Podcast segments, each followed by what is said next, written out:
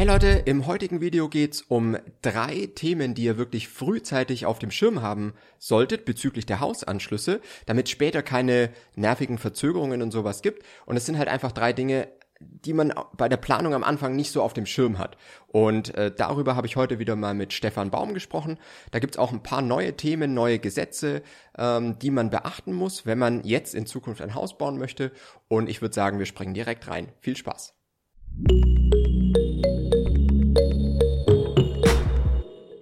Das Thema PV-Anlagen ist ja wirklich auch wieder sehr aktuell gerade. Ne? Ganz genau. Ähm, und es gibt ja jetzt schon Baden-Württemberg hat, glaube ich, jetzt schon die Photovoltaikpflicht für private Einfamilienhäuser auch.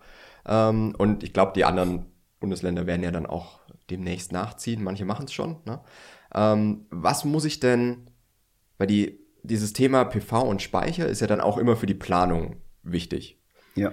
Was muss ich denn vorab bedenken, wenn ich das jetzt gleich mache und nicht erst in ein paar Jahren später nachrüsten möchte? Und kannst du da vielleicht mal so ein bisschen Hinweise geben, wie man das Ganze jetzt angehen sollte? Ja, ähm, sehr gerne. Also wir haben es ja alle mitbekommen. Ne? Mhm. Ähm, es gibt neue, neue Auflagen, einmal um an Förderprogramme zu kommen, aber eben auch, um überhaupt die, die Bauantragstellung durchzubekommen, eine Baugenehmigung. Ähm, es ist in Baden-Württemberg vorgeschrieben, dass für Neubaumaßnahmen eine Photovoltaikanlage in einer bestimmten Größe ja. zu planen ist. Ähm, es ist ein Batteriespeicher vorgesehen und sehr wahrscheinlich auch eine Kfz-Ladestation. Mhm. Es ist keine Frage ob, sondern nur eine Frage der Zeit wann. Da ja. wird es in allen anderen Bundesländern auch mhm. so sein. Berlin ist jetzt kurz davor. Was bedeutet das für den Bauherrn? Ja. Für den Bauherrn bedeutet das, dass er ein, eine Vorrichtung vorsehen muss, ähm, die, Tragfähig des Dach, die Tragfähigkeit des Daches ähm, äh, gegeben ist, dass der Hausanschlussraum entsprechend groß dimensioniert ist, in dem Sinne, dass er seine Technik entsprechend den Anforderungen untergebracht bekommt. Ja. Der, ähm, Und dass man es kostentechnisch natürlich auch von Anfang an mit einplant sozusagen, ja. ne? weil es halt einfach eine Pflicht ist, ohne ja. die man nicht bauen kann. Ne? Das ist das ist zum einen, also man ja. hat einen, einen Zählerschrank, mhm. Anschlussschrank, in dem halt die die ähm, die Stromtechnik zusammenkommt, in dem der Zähler installiert ist. So, der hat eine gewisse Standardgröße. Ja. Für die Photovoltaikanlage muss der aber etwas größer dimensioniert sein. Mhm. Äh, das ist vielleicht 15 oder 20 Zentimeter in der Breite. Das ja. kann aber in der Hausplanung ja. äh, sehr entscheidend sein. Dann gibt es in diesem Hausanschlussraum auch sogenannte technische Anschlussbedingungen der einzelnen Netzbetreiber. Es gibt grundsätzlich eine Vorgabe, Vorlage, nach der sich alle richten sollen. Mhm. Wir haben etwa 800 Netzbetreiber in, in äh, Deutschland für Strom und äh, es gibt demnach auch 800 verschiedene Auslegungen ja. dieser ja. Grundlage. Äh, das ist schon mal ein ganz wichtiger Punkt, das sehr, sehr früh zu klären. Lieber Netzbetreiber, wie sieht deine Anschlussbedingungen aus? Gibt es da irgendwelche Ergänzungen? Haben wir mhm. was zu beachten? Wie sind die Abstände zu Wasser, zur, zur ähm, Telekommunikation oder eben zu anderen Medien einzuhalten? Ja. Und das ist eine ganz wichtige Information. Absolut, weil dann wird ja wieder die Planung komplett anders. Wenn ich merke, der Technikraum wird zwei oder drei Quadratmeter größer oder was auch immer. Ne? Ja. Und dann passt es vielleicht auch gar nicht mehr ins Haus, wie ich es mir gedacht habe. Ne? Ja. Deswegen, ja. Das ist das eine. Das andere ist, der Architekt, der dann in der Planung nachher mit dem Bauhändler sitzt, der ist ja auch in der Verantwortung, dass es nachher ausreichend dimensioniert ist. Also hat er im Grunde genommen keine andere Wahl, als etwas größer das Ganze zu dimensionieren was wiederum natürlich auch mehr Kosten verursacht. Wenn ich den Hauswirtschaftsraum ein bis zwei Quadratmeter größer plane, mhm. dann kostet der auch ein bis zwei Quadratmeter mehr Geld. Logisch. Das sind dann bei Quadratmeterpreisen von zwei bis 3.000 Euro entsprechende Summen. Mhm. Ist vielleicht jetzt im ersten Moment nicht so viel, aber ähm, mhm. es, es ja. macht sich bemerkbar. Ja. Er ist ja eher in die weitere Planung, wie sie es halt integriert, weil ja diese zwei bis drei Quadratmeter irgendwo fehlen. Ja. Weil oftmals sind die Häuser ja sowieso schon so, dass sie quasi von den Außendimensionen das Maximum haben, mhm, weil ich ja eh schon an der Baugrenze bin oder mit Abstandsflächen etc. Und dann kommt es natürlich drauf an, wie bringe ich das dann noch unter oder wie schiebe ich dann andere Teile des Hauses so, dass es dann passt. Ja, ja, ja genau so ist es. Und äh, das ist halt ein Argument mehr, sehr früh in diese Planung einzusteigen, ja. sich mit dem Netzbetreiber in Verbindung zu setzen, mhm. sich aber nicht nur das Datenblatt kommen lässt, sondern eben auch mit den Fachleuten, mit den ausführenden Handwerkern spricht, die das nachher dann einführen und auch abnehmen müssen, ja. ähm, dass man mit denen auch mal spricht und sagt, hör mal, zu eurer äh, Anschlussbedingung gibt es ja irgendwelche Hinweise. Mhm. Können wir vielleicht auch Dinge optimieren, dass man sagt, mhm. okay, wenn die Anschlussleistung, die reinkommt, geringer ist als X, darf der Abstand dann zum Wasser etwas geringer sein. Mhm. Nur eine Beispielfrage. Ja. Ne? Umgekehrt natürlich auch, wenn die Anschlussleistung zu hoch ist, die in der Straße liegt, und die muss gedrosselt werden, weil die Abstände zu kurz sind im Hauswirtschaftsraum, dann habe ich sehr schnell draußen eine Anschlusssäule im Garten stehen, ja. äh, die dann das Ganze erstmal drosselt. Ja. Und da merkt man schon, auch das würde mehr Kosten verursachen, wenn man es vorher nicht geklärt hat. Mhm. Und das kann man auch nicht vom Architekten erwarten, dass er so ein Planungsgespräch macht, sondern das ist so, ja. Äh, das kommt leider immer erst in einer späteren Phase. Und das ist halt Tipp Nummer eins, frühzeitig sich mit dem ähm, Netzbetreiber in Verbindung setzen, diese technischen Dinge klären oder eben klären lassen. Ja, genau. Also das finde ich auch wieder eine sehr, sehr wichtige Sache. Ähm, also es ist ja wirklich was, was man dann vor der Planung des Hauses schon auf dem Schirm haben sollte. Ja. Was braucht, weil manchmal ist es ja wirklich so eine, so eine Henne-Ei-Geschichte, mhm, genau. ne? Also was braucht dann der Netzbetreiber? Ab wann kann der wirklich Aussagen treffen? Oder ist es für den eigentlich die Planung erstmal egal? Naja, egal ist es nicht. Ähm, also wir haben die Erfahrung gemacht, dass es sehr sinnvoll ist, mit dem Anschlussmeister des jeweiligen Netzbetreibers in Kontakt mhm. zu treten, weil er kennt sein Gebiet in der Regel. Ja. Der kennt Aber muss ich da schon eine, eine grundlegende Planung vom Haus haben oder was brauche ich dafür schon? Um nee, eine grundlegende Planung fürs Haus nicht, aber man äh, kann zum Beispiel die Leitungspläne anfordern mhm. für den Architekten, ja. dass man sieht, wo sind die Anschlusspunkte. Mhm. Und ein ganz entscheidender Punkt, man kann auch die vorhandene Anschlussleistung abklären. Okay. Wie viel Leistung liegt da in der Straße? Mhm. Ist es sehr stark dimensioniert? Ist es vielleicht zu schwach? Mhm. Zu schwach im Zusammenhang mit, ähm, also in Anführungsstrichen zu schwach. Ähm, wenn halt eine Kfz-Ladestation mit dazukommt, ja. dann kann das genau die, die ähm, geplante Anschlussleistung übersteigen, also ah, okay. die Abnahmeleistung. Ja. So, das wiederum erfordert, dass der Netzbetreiber vielleicht da etwas verstärken muss oder ergänzen mhm. muss, ohne jetzt zu sehr ins Technische zu verfallen. Ja. So, das wiederum lässt der Netzbetreiber sich dann auch bezahlen. Das ist Klar. keine Riesensumme. Es sind vielleicht äh, Beträge zwischen drei und 300 Euro und 1000 mhm. Euro. Ja. Aber es muss halt gemacht werden. Logisch. So, und es muss frühzeitig geplant werden. Das ist so eine kleine Besonderheit, die kann Ihnen der Antragsteller beziehungsweise der Antragbearbeiter ja. nicht immer beantworten. Also bei größeren äh, Energieversorgern mit Sicherheit eher ja. nicht. So. Ja. Ähm, das weiß aber der Anschlussmeister, der das nachher vor Ort abnimmt und auch den Anschluss dann äh, durchführt. Und wenn man mit dem frühzeitig in Kontakt tritt und sagt, hör mal, das und das haben wir vor, ähm, das und das wollen wir hier bauen mit der, der Ausstattung. Abweichungen sind ja möglich, die ergeben sich ja ohnehin aus der Planung. Aber was ist zu beachten? Und diese Information kann unterm Strich bares Geld wert sein, wenn man das dem Architekten Absolut. mit auf den Weg gibt. Ja. ja, weil ja wirklich bei der Planung hast du es ja angesprochen, ne? wir sprechen mittlerweile von circa 3000 Euro den Quadratmeter. Jetzt könnte man argumentieren, im Technikraum ist vielleicht ein bisschen weniger, ne? weil man kein, keine Fliesen oder keine teuren Fliesen drin haben oder was auch immer. Aber es ist halt trotzdem, jeder Quadratmeter spart Geld. Ja, das ist so. Und ähm, ja, in dem Zusammenhang gibt es dann halt ja auch noch die anderen Medien, die anderen mhm. Sparten, die da reinkommen, die dann eben auch abgeklopft werden sollten. Mhm. Ja, dass man halt ähm, mit, mit dem äh, Wasserversorger spricht. Wie mhm. sieht's aus? Äh, habt ihr da irgendwelche Besonderheiten? Ist eher seltener. Äh, aber auch da geht's dann halt in der Planung darum, wo ist der Übergabepunkt vom Wasser? Wie weit ist das vom, vom Grundstück weg? Ja. Ähm, und muss da gegebenenfalls noch eine Übergabestation verbaut werden? Das kann auch eine Auflage sein. Äh, da gibt es die unterschiedlichsten Kriterien. Mhm. Und die kann man nur mit dem jeweiligen Netzbetreiber direkt abklären. Ja. Okay, das ist ein sehr wichtiger Punkt, ja. Ja, es gibt äh, nur mal ganz kurz am Rande jetzt von der Bundesregierung eine Vorgabe, dass eine Plattform geschaffen werden soll oder auch wird, mhm. dass alle Netzbetreiber für Strom sich auf dieser Plattform mhm. ähm, präsentieren, okay. um es den Leuten zu vereinfachen. Mm, ist eine gute Idee. Ja. ja. Äh, es ist ja schön, dass man sich da alle Informationen downloaden kann, aber da auch nochmal den Hinweis, der Hinweis, da kann man sich nicht drauf verlassen. Mhm. Eben aus dem besagten ja. Grund. Ja, wenn es Abweichungen gibt, wenn ja. es ähm, äh, geänderte Vorgaben gibt oder örtliche Gegebenheiten, die werden da nicht drinstehen. Und deshalb bitte da äh, auf jeden Fall trotzdem nachhaken, hinterfragen, mhm. äh, wie sieht's nachher aus, was haben wir zu beachten. Ja. ja. Also finde ich auch wieder einen sehr wichtigen Punkt, ist jetzt eigentlich auch fast unabhängig von PV-Anlagen. Dadurch ändert sich aber halt nochmal das, was an Leistung verfügbar sein muss. Ne? Ja. Das ist, glaube ich, so der, der Punkt an der Stelle. Aber man sieht halt, wie früh man sich eigentlich schon um diese Themen kümmern muss, weil es halt wieder in die Planung mit reinspielt. Ja, ja, auf jeden Fall. Ja. Also das ist wirklich ein wichtiger Punkt. Gibt es noch irgendwas, was anders wird, wenn man jetzt wirklich sagt, okay, Ladestation, Batteriespeicher etc., was muss man noch auf dem Schirm haben?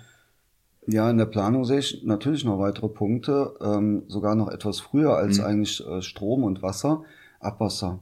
Mhm. Die Planung des äh, Abwasser der Entwässerung auf dem Grundstück. Das ist eine Leistung, die der Architekt ähm, sehr früh mit einplanen muss. Das mhm. ist in den meisten Fällen auch ein Bestandteil des Bauantrags. Ja. Die äh, zuständigen Kommunen haben ihre Satzungen, da stehen dann gewisse Bedingungen und Vorgaben drin, die sind einzuhalten, aber auch wieder Auslegungssache. Mhm. So, und dann ist halt die Frage, welche Kanalisa Kanali Kanalisation ist vorhanden? An welches System kann ich dran? Mhm. Kann ich überhaupt dran?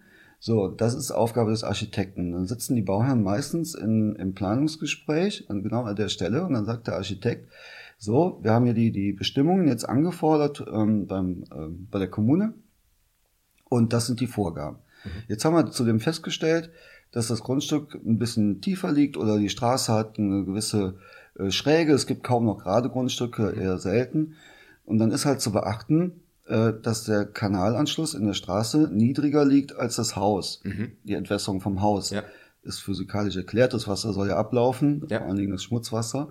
Und da gibt es gewisse ähm, Vorgaben. Ähm, an der Stelle kommt dann das Thema Rückstauabsicherung. Mhm. Ja. Wir haben es alle noch äh, äh, vor Augen im letzten Jahr.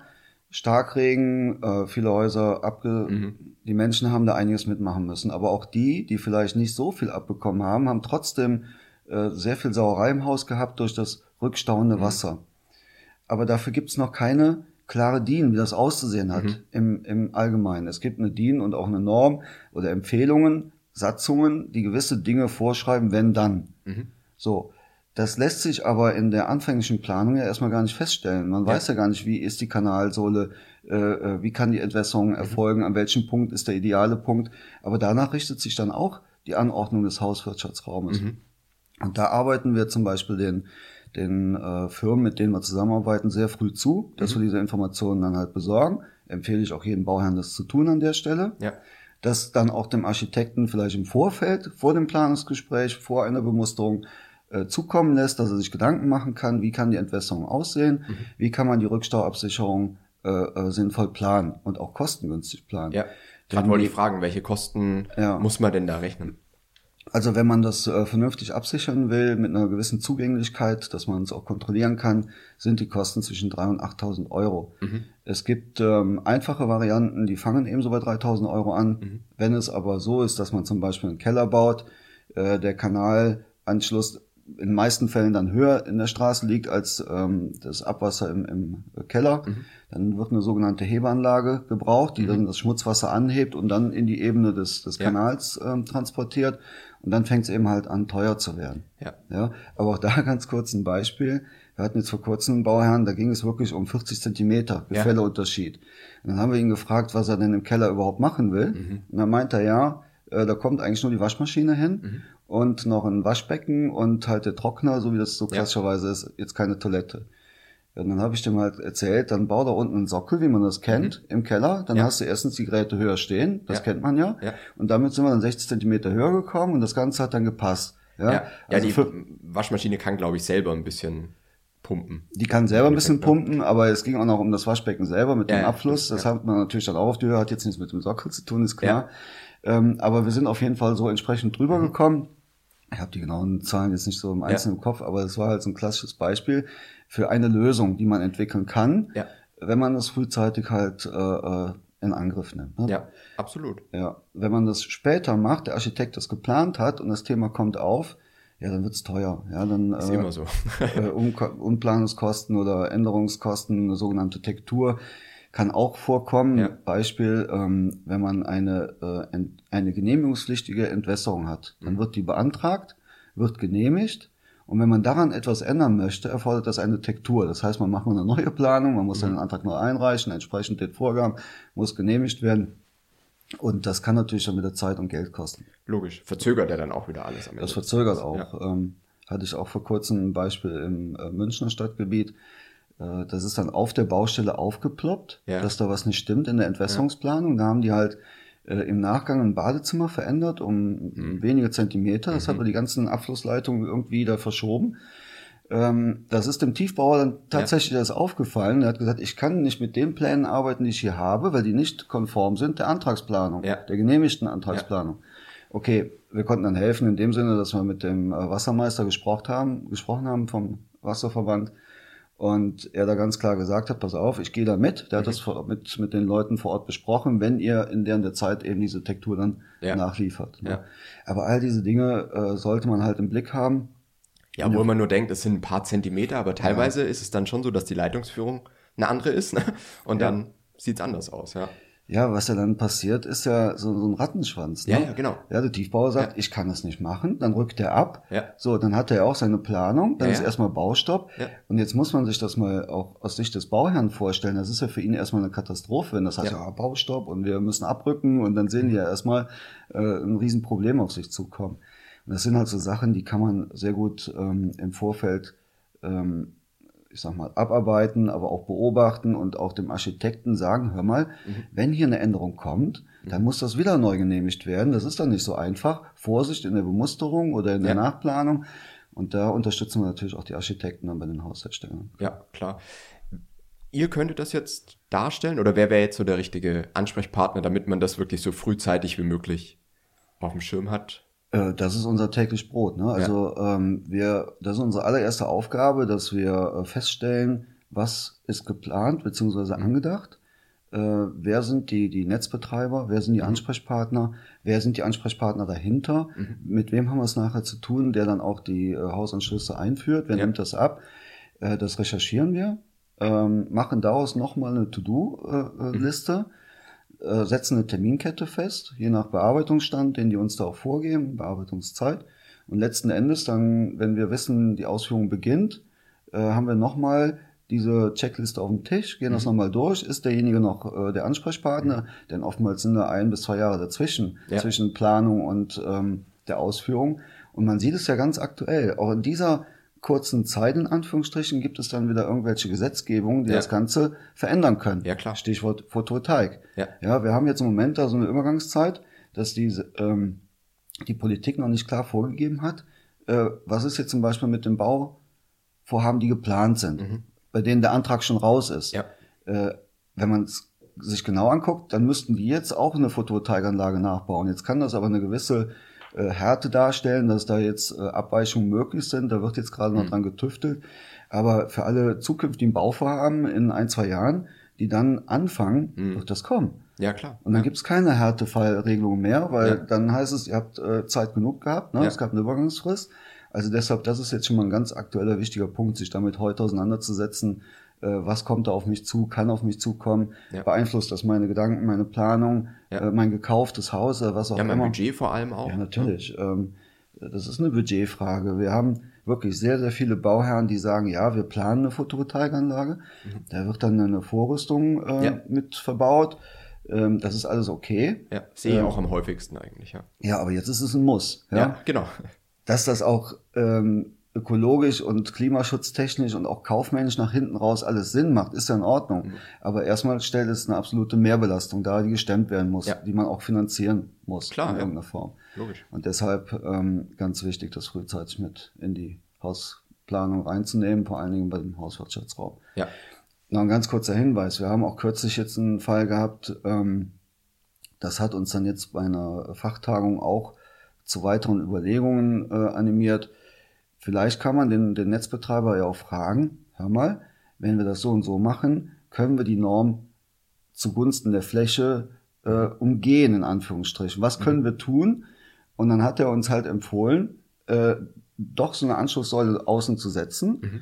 an einen Punkt, den man dann wählen kann, also in der Nähe natürlich zum Hauswirtschaftsraum, der dann auch möglichst tief gesetzt wird. Ja. Das war dann erstmal etwas umständlicher, ja, ja. aber hat uns nach innen sehr viel gebracht in dem Fall. Ne? Ah, wir hatten ähm, sehr enge äh, Baugrenzen, Baulinien. Man hat also um jeden Zentimeter gekämpft. Ja, das ist ja dann das. Das ist ne? das Thema, ja. ne? So, jetzt mal abgesehen von den Baukosten in dem Moment, aber einfach von, von den Planungsmöglichkeiten. Ja. Und da haben wir dann auch knapp zwei Quadratmeter für den, das Wohnzimmer dazu mhm. gewinnen können ja. in der Gesamtheit. Ja, ist ja dann eh schon, wenn ein Haus sowieso nur auf Bodenplatte und nicht mit Keller, ne, wo ja dann der Technikraum wieder ein bisschen mehr Platz hätte in der Theorie. Da geht's wirklich dann um jeden Quadratmeter. Da geht's um jeden Quadratmeter. Und jetzt nochmal wieder zurück zur Entwässerungsplanung. An der Stelle wenn man da auch frühzeitig mit den Netzbetreibern spricht, mhm. kann man sich im Nachhinein ein bis drei Arbeitsgänge sparen. Ja. Das heißt, wenn es denn dann passt von den Gegebenheiten, kann man mit dem Tiefbauer, mit dem Planer überlegen, dass man ähm, bei den Ausführungen der Entwässerungsarbeiten die Leerrohre verlegt. Mhm. Und zwar die richtigen Leerrohre an der richtigen Stelle, ja. äh, in der richtigen Dimensionierung und in der richtigen Anzahl. Also auf keinen Fall Strom beispielsweise mit, mit Telekom zusammenlegen. Ja. Das kann Störungen verursachen und ja. so weiter. Und das ist ähm, ähm, in der heutigen Zeit ähm, sehr fahrlässig, wenn man das macht. So, und wenn man das dann frühzeitig plant, man die Leerrohre mit verbaut, mhm. dann hat man nachher die, die Arbeitsgänge der Tiefbauarbeiten für mindestens einen, wenn man dann die anderen zusammenlegt, aber eben für alle drei Sparten, wie eben Strom, Wasser mhm. und äh, Telekommunikation gespart. Ja. Ja, es kommt tatsächlich vor, dass Bauherren das einfach nicht wissen. Ja. ja und dann dreimal einen Tiefbauer ankommen lassen, äh, der dann dreimal einen Graben zieht äh, an der gleichen Stelle ja. und dreimal natürlich auch bezahlt werden muss. Klar, ja. Ja, aber in der Praxis ein bis zwei Gänge kann man auf jeden Fall sparen und im Idealfall sogar dann drei okay. Arbeitsgänge. Und das sind dann auch äh, mehrere tausend Euro, die man da sparen kann. Ja äh, die man vielleicht A jetzt nicht so auf dem Schirm hat, aber die ganz sicherlich kommen, wenn man es ja. eben nicht frühzeitig mit berücksichtigt. Ja, das finde ich so das Spannende an dem, was ihr macht im Endeffekt, ne? Dass es da, dass es so ein Feld ist, weil am Anfang guckt man halt immer auf, oh, welche Fliesenfarbe soll es genau. sein und ne, wie ist der Grundriss, in den Grundriss, da stecken die Leute Stunden ihres Lebens, ne? ja. ähm, wie, wie der beste Grundriss aussieht. Und am Ende geht's aber halt um diese technischen Themen hinten raus, die dann wirklich nochmal Geld kosten. Ne? Oder ja. wo man wirklich was rausholen kann und optimieren kann. Das ist eigentlich echt spannend, ja. Ja, die Zeit würde jetzt nicht ausreichen, Beispiele zu erzählen, ja. was da so alles ja. äh, kommt. Wenn man das aber im Internet recherchiert zum Thema, dann findet man all diese Unwegsamkeiten, ja. diese Besonderheiten, die das nachher ausmachen. Ich kann wirklich behaupten, ähm, wir haben jetzt wirklich mehrere 100 Bauvorhaben durch. Ja. Ähm, es ist kein Bauvorhaben gleich dem anderen. Es ist so. Ja, ja. selbst in den Neubaugebieten, da denkt man, äh, es liegt ja. ja alles neu da. Ja. ja, mir ist jetzt kürzlich passiert, ich komme in ein Neubaugebiet, da stand noch nichts. Mhm. So, und dann hat der, der Stromversorger gesagt, ist kein Problem, an der, an der Stelle können die mit, äh, mit dem Baustromkasten dran. Ich habe die, die einzelnen Verteilerkästen gesehen, aber die waren noch nicht beziffert in irgendeiner ja. Form. Ich habe überhaupt nichts gefunden. Ja, ja. ich habe mich dann irgendwie an der Kirche orientiert mit den Lageplänen, so hier ungefähr ja, könnte das sein. Ja ne? nichts, ne? Aber ähm, das ist jetzt eine Besonderheit gewesen, hat jetzt auch nicht unbedingt was mit Kosten zu tun, aber das sind nachher die Themen, äh, wenn dann jemand auf die Baustelle kommt und äh, man anhand eines Planes einen Baustromkasten installieren soll, ja, wo kommt der denn jetzt hin? Ja. So, und dann geht das Telefon beim Bauherrn, hör mal, wo ist denn hier dein Grundstück ja. und so, ja, ist eine Kleinigkeit, aber ja. Also das hatte ich jetzt ganz aktuell, da haben wir wirklich mit mehreren Leuten da gesucht und es dann auch okay. gefunden. Ähm, wie gesagt, ich stand vor Ort und dann haben wir nochmal Zurücksprache gehalten im, im, Büro. Die sollten mal auf dem großen Bildschirm gucken mit dem Lageplan, mhm. aber nur mal so ganz am Rande. Ja. Ähm, aber das sind trotzdem die Punkte, die man, weil ja die Bauherren am Ende dafür verantwortlich sind und die Hausbaufirma, Kellerbaufirma etc. sind ja alle, sagen alle, ja, wir erwarten, dass Baustrom da ist. Ja. Fertig. Ne? Und es liegt halt in der Hand vom Bauherrn. Das liegt in der Hand vom ja. Bauherrn, ganz genau. Und jetzt weiß ich auch, äh, weshalb das so wichtig war mit diesem Baustromkasten. Denn ähm, der Baustromkastenanbieter hat eine Pauschale bis 30 Meter Kabel. Ja. Und der äh, Netzbetreiber hat gesagt, das ist kein Problem, das ist eine Kiste in der Nähe. Letzten Endes waren es dann 42 Meter, also mhm. 12 Meter mehr.